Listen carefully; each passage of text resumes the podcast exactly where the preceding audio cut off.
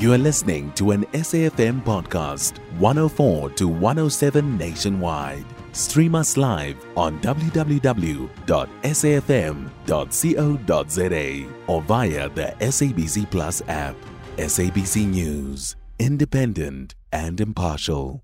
Experts say there are several ways of dealing with stress and depression as a result of unfavorable matric results. This comes as the matric class of 2023 is anxiously waiting for their results with concerns whether they did well or not. The IEB and NSC matric results are expected to be released tomorrow and on Friday, respectively.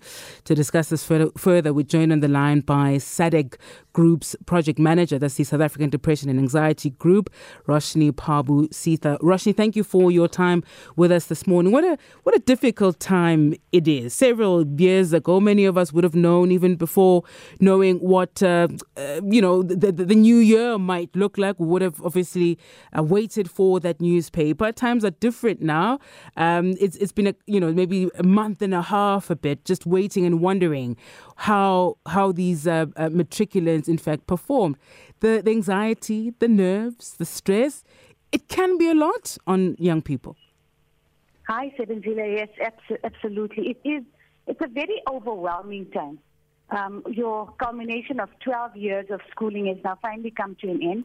And a month and a half is a long time to wait for these results, not knowing have I done enough? Should I have done more? There might be a little regret. There may be, you know, um, some nerves, anxiety, and it's so normal. But I think the most difficult thing for these kids is that they don't understand that there's a plan B, there's a plan C. And a lot of them are just concentrating on if I don't get the results I want, then I'm not going to be able to do what my plan A is.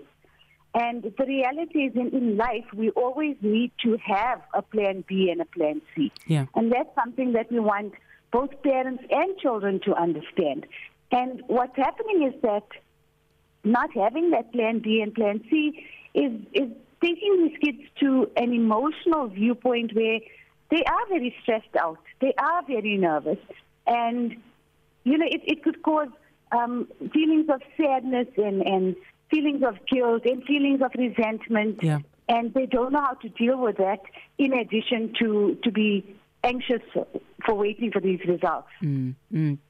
How could we, as as the broader society, do better at this? Right. So we all talk about and make a noise about the final year, um, and put all of this pressure. Whereas if if perhaps we made more of a noise about the first four five years of, of learning you know the first seven years of school to set the foundation and the base to you know uh, to help prepare the 12th year of, of school, maybe think, things would, would be better. It seems as though we put way, way, way too much, too much attention and way too much pressure on the final results. And, and, and maybe this is why some people just, just can't manage. And so if they don't get the A they wanted or if they fail, um, people even consider extreme measures such as taking their own life.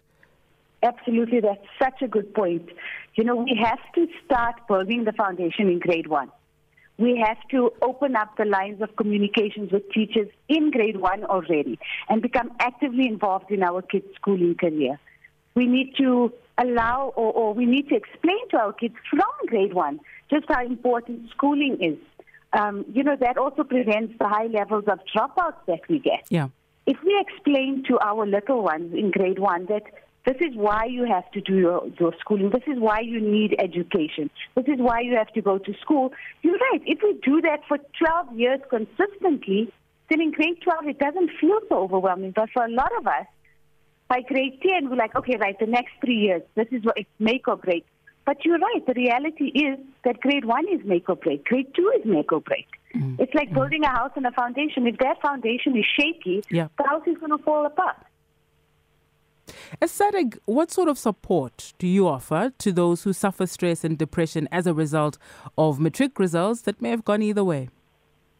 So we have our 24-hour crisis helpline that we operate. The number is 0800 567 567. We have kids calling us on that number. We have parents calling us on that number. We even have community members saying, I see this child and I can see he's struggling, but I don't know how to approach it. Mm. I don't want to tramp on mom or dad's toes. I don't want to go over and speak to him directly. So we deal with, we help them with that. We also are um, as SADAG, we have a very big school outreach project where we come into schools and we speak to children about things like mental health and maintaining your mental health and not resorting to to extreme measures when things suddenly don't go right. But specifically for the matric results being released, we are very, very present on social media. Today we will be doing a Facebook Live at um, 1 o'clock, and tomorrow we will be doing an Instagram Live at 6 o'clock. And then on Friday, we will be on TikTok at 1 o'clock and 6 o'clock. And so we are asking parents, we are asking children, if you are feeling that anxiety, mm. join us. Speak to us. Ask us the questions you want to ask, but speak to someone. And I think if, if I have to leave one message for, for parents and children, and, and the greater community at large is that open up those lines of communication. Start speaking to your parents. Start speaking to your children. Ask them what they are feeling. Because often these, these emotions stay in your body and it becomes like a shaken Coke bottle. Yeah. You shake it, you shake it, you shake it, and eventually when you open up that lid, it's going to explode. And what we are trying to encourage and what we are encouraging is speak about those emotions, release that pressure gradually so it doesn't lead to an explosion and extreme measures. So open up the lines of communication. We don't all have the answers of yeah. what to say to these kids, but SADAG can help you with that. Roshni, thank you very much. Roshni Parbhoo-Seetha is the project manager for the South African Depression and Anxiety Group, speaking to us from Johannesburg. That number again is 0800 567 567. Speak to someone.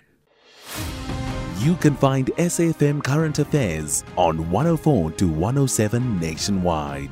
Our podcasts are available for download on all our digital platforms. SAFM, leading the conversation.